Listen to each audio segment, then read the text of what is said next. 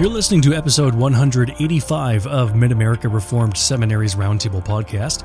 In this broadcast, the faculty of Mid America discuss theology and cultural issues from a Reformed perspective. I'm Jared Luchabor, Director of Marketing. Thank you for tuning in.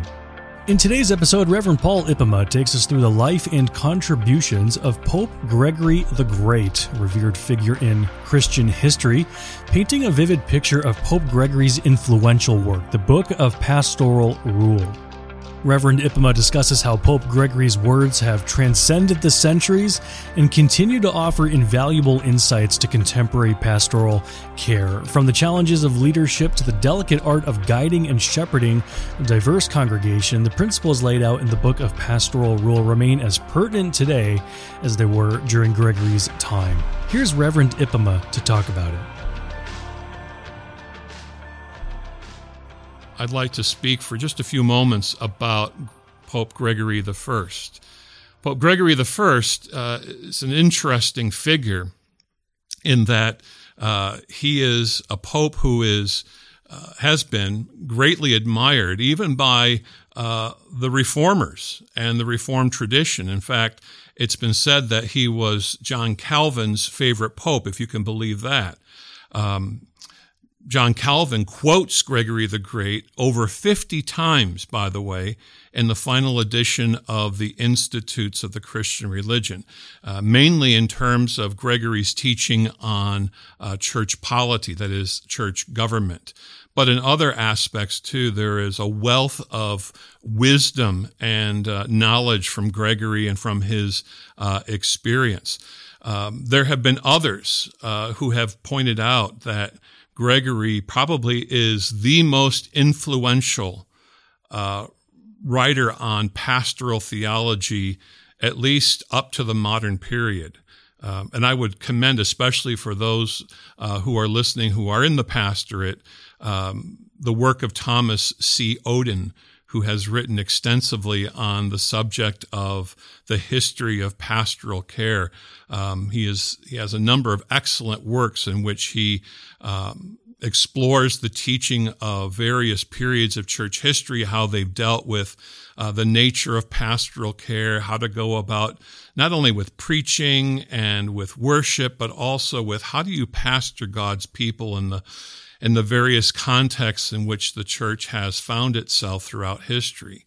Um, but he points out as well that uh, Gregory is considered uh, one of the great figures, at least of the early medieval period. He's considered one of the great uh, church fathers uh, in the Latin period, as it's called, uh, ranking w- even with someone like uh, Ambrose of Milan or Augustine or Jerome uh, somebody who was widely respected. I think uh, you get a sense of that when you read Gregory's writing.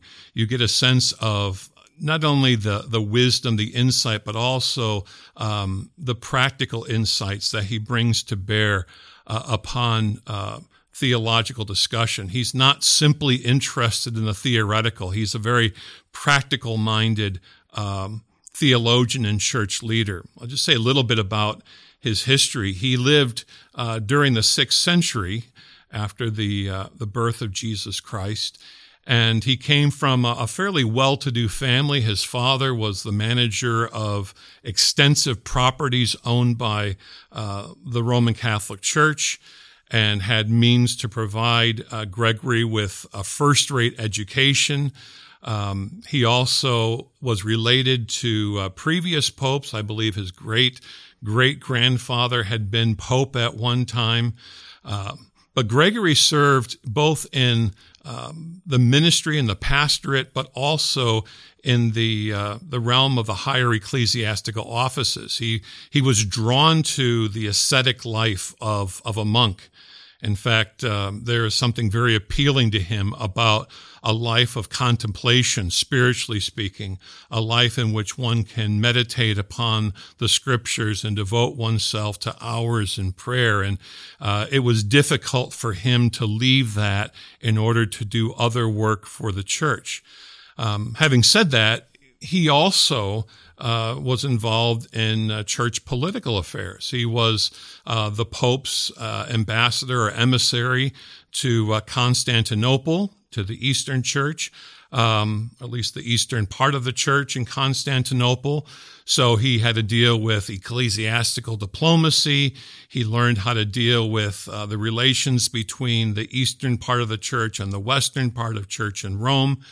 And then ultimately, uh, after that was finished, he went back to the monastery, but then he was elected uh, as pope, which uh, my understanding is that he was quite reluctant uh, to assume that role uh, because his preference was for the contemplative life. But it's interesting uh, when you read his work on pastoral care, he he makes a point of of emphasizing the fact that faithful pastors should have a balanced type of ministry in which uh, they can be engaged both in the contemplative uh, life, but also in the the practical, on the ground uh, sort of uh, work in the ministry. Uh, you can't have one without the other uh, in order to be a faithful and a an effective pastor in his mind. It, it did no good simply to devote yourself exclusively uh, to contemplation if you weren't going to apply that to the lives and the benefit of the members of the church. And uh, likewise, if one all one did was the practical aspects of it without spending sufficient time in uh, reading and reflection upon Scripture and prayer, one would not be uh, an effective minister uh, to God's people. His most important work, or that which for which he is remembered, is his book on the book of pastoral rule which again has been acclaimed by many up to our present day as being uh, one of the most significant, if not the most significant book in church history in the area of uh, pastoral care. And it's interesting uh, the background or the events in the church at that time which gave rise to that book. Uh, because that book was written uh, to respond to a need, an urgent need within the church at that time. Um, this was after the period of Constantine, where prior to the rule of Constantine, the church was in a relative minority in terms of the Roman Empire. Uh, Christians were routinely persecuted. It was difficult to be a member of the church. And so uh, there was real devotion, real commitment among the Christian communities in the Roman Empire. They were uh, devoted to Scripture, devoted to the preaching and teaching of the Word, devoted to caring for each other. But then, with the uh, the reign of Constantine, you have uh, Christianity recognized legally as uh, the religion, as it were, of the empire. And what happened was the membership in the church uh, exploded. You had numerous people joining the church uh, and with various uh, intentions. I mean, some were devout believers, but there were others who saw that it could be advantageous for them uh, financially or politically, perhaps, to be a member of the Christian church. But what happened with this rise, this dramatic rise in membership in the church, is you had uh, many people who professed to be Christians who were attending worship services, but who really did not know the gospel all that well and were quite unfamiliar with the scriptures. So, how does the church respond to that? What Gregory was witnessing in his own day was uh, many who had trained for ministry uh, were overwhelmed by the situation, so much so that many flocked to the monasteries because they preferred a life of uh, silent contemplation and uh, removal from the rough and tumble of uh, pastoral ministry so that they could focus upon their own spiritual well-being. And uh, this concerned Gregory a great deal. He he believed that ministry was not simply something that one did for oneself. It was meant to be of service to others. I mean, that's what ministry means after all. It is a form of service.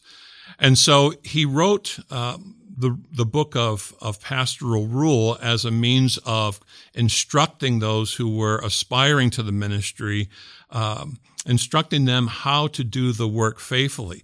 And he begins, there's really four sections or four books as, uh, as they are listed in, in our modern editions. Uh, the first dealing with, you know, who should be a pastor? Who should aspire to the, the ministry? And the emphasis falls upon the spiritual qualifications for that office. Of course, Gregory was simply echoing what the scriptures had taught. For example, in uh, 1 Timothy 3 and in Titus chapter 1, among other passages, that it's not so much a matter of one's academic abilities. It's not so much a matter of one's social skills. It's a matter of one's personal integrity, of one's sincere commitment to the Lord and to his people, a love for the word of the Lord. And, um, he talks in that book about someone who who does not have that desire should not be encouraged uh, to pursue the work of ministry. And if someone does not have the requisite spiritual abilities, that person ought to be discouraged, in fact, from entering the ministry. And then he talks in book two about how a pastor should live. And here, uh, he calls for humility above all, and that will be a theme throughout church history, by the way, in the major works on pastoral ministry. Humility uh, is often one of the things that is stressed the most. And I think that that stands to reason considering the fact that a pastor is in a position of authority, of leadership, and um, the cardinal sin of anyone in a position of leadership or authority uh, is pride, it's hubris. And so Gregory emphasizes uh, a Christ like humility, uh, a love, a, a, deep love for the Lord and for his people, uh, the idea of, of being a, a, faithful shepherd, one who cares for uh, the people of God with great tenderness and affection, and one who's diligent in this regard, not someone who's distracted by other things, someone who who can't be troubled uh, to to care for the needs of of the people of God, but rather someone who has a real heart for the people of God. And I think that's that gives evidence of not only the wisdom of Gregory, but also his own pastoral experience. Uh, the largest section of the book is uh, devoted to uh, a discernment of the various kinds of people that you will minister to in the pastorate. And this uh, is my favorite part of, of the book, and it's um, benefited many people, I think, throughout the course of church history, because Gregory uh, divides people into uh, two opposing categories or two uh, opposite uh, uh, categories of people in terms of, of their personality type, but also in terms of their station in life. So you have young and old. You'll have wealthy and poor. You'll have people who are in positions of leadership, and then people who are uh, who are servants, people who are slaves. Uh, how do you minister to them? Uh, what's interesting is in the all of these categories um, that Gregory lists, there there is a, a real discernment of uh, personality types, if I can use that that uh, description that comes from uh, more contemporary modern psychology. He seems to have a real understanding of the fact that you cannot minister to people with a one size fits all sort of, of ministry. And I think that's the most important thing that we can take away from book three of uh, the book of pastoral rule is that uh, you have to minister with an eye towards uh, the uniqueness of each uh, member, even though uh, there is a, a, common gospel, a common faith that we profess. Um, there is a sense in which uh, the, the the work of ministry requires great skill and great understanding of how that word is to be applied, how it is to be used, for example, with the rich and encouraging them not to put their, their trust in riches, to be generous to those who are less fortunate, to care for those who are in need. And then you have him uh, giving instructions to those who are poor uh, to be grateful for what God has given them, meager though it may be. Uh, also to to understand that they are not to be bitter or resentful towards those who are more abundantly blessed in terms of material possessions, or even to be bitter against God. It's that sort of thing I think that stands out. Um, it's something that my colleague, again, Dr. Beach, has described as having congregational exegesis or practicing congregational exegesis. You know, when, when a pastor works on a sermon, the foundation for that sermon, of course, begins with a careful and faithful exegesis of the text of Scripture. And Dr. Beach talks about how pastors must also be exegetes of the congregation that they serve. And I think that's very true as well. And Gregory gives us uh, direction in that regard as well. I was thinking uh, in connection with that to something that someone like Fred Craddock, a, a name that some of our minister listeners may recognize, he he had had talked about the the role of congregational exegesis as well um, in terms of how we minister to people, not with some sort of blanket treatment of everyone.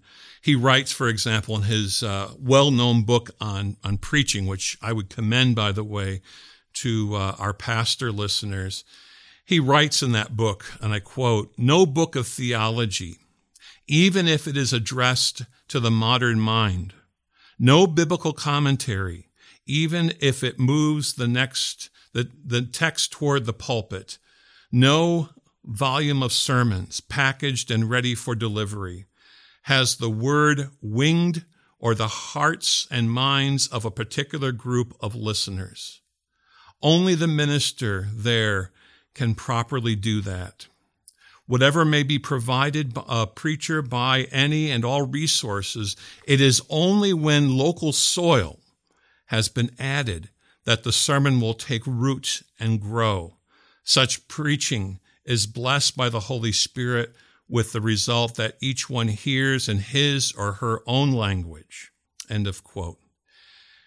What he's saying, I believe, is, is simply this that we can have a, a, regular pattern of preparation for not only preaching, but I would say also there's an understanding of how we're to do the work of pastoral care, pastoral counseling, but it really is not nearly as effective as it should be if we don't give due attention to um, the particular situations in which people live their lives. Uh, understanding their struggles, understanding their needs, understanding their histories. And I think a good pastor is going to devote the, the time necessary to do that.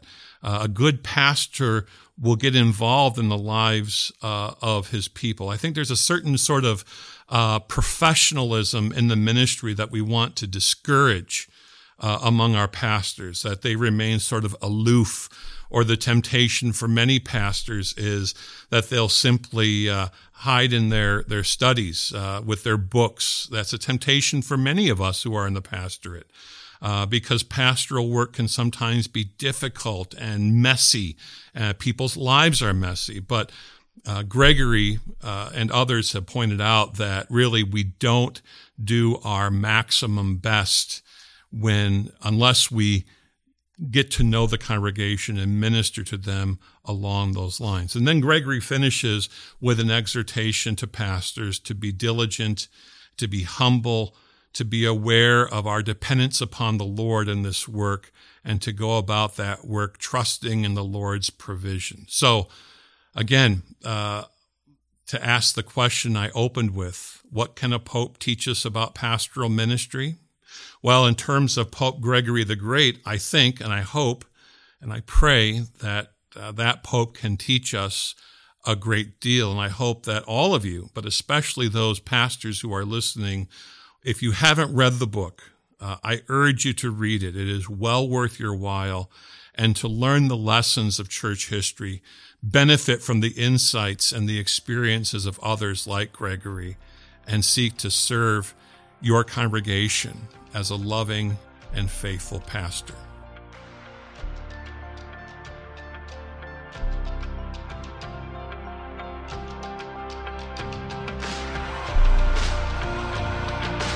We hope you enjoyed this episode on the wisdom of Pope Gregory the Great and its relevance to pastoral care. Reverend Paul Ipema's insights were very helpful as he shed light on the profound lessons that we can draw from history and how to then apply them to our modern practices, particularly those in pastoral ministry.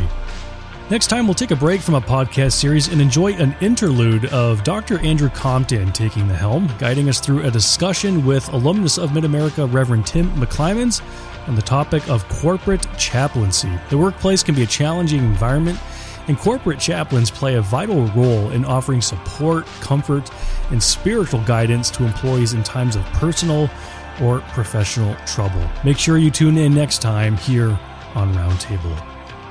If you enjoyed this episode, consider subscribing and sharing it with friends or family. Your support helps us bring more engaging content to your listening platforms, and it helps us foster not just a community of lifelong learners, but of thoughtful practitioners. I'm Jared Luchabor. Thank you for listening. We'll see you in the next episode.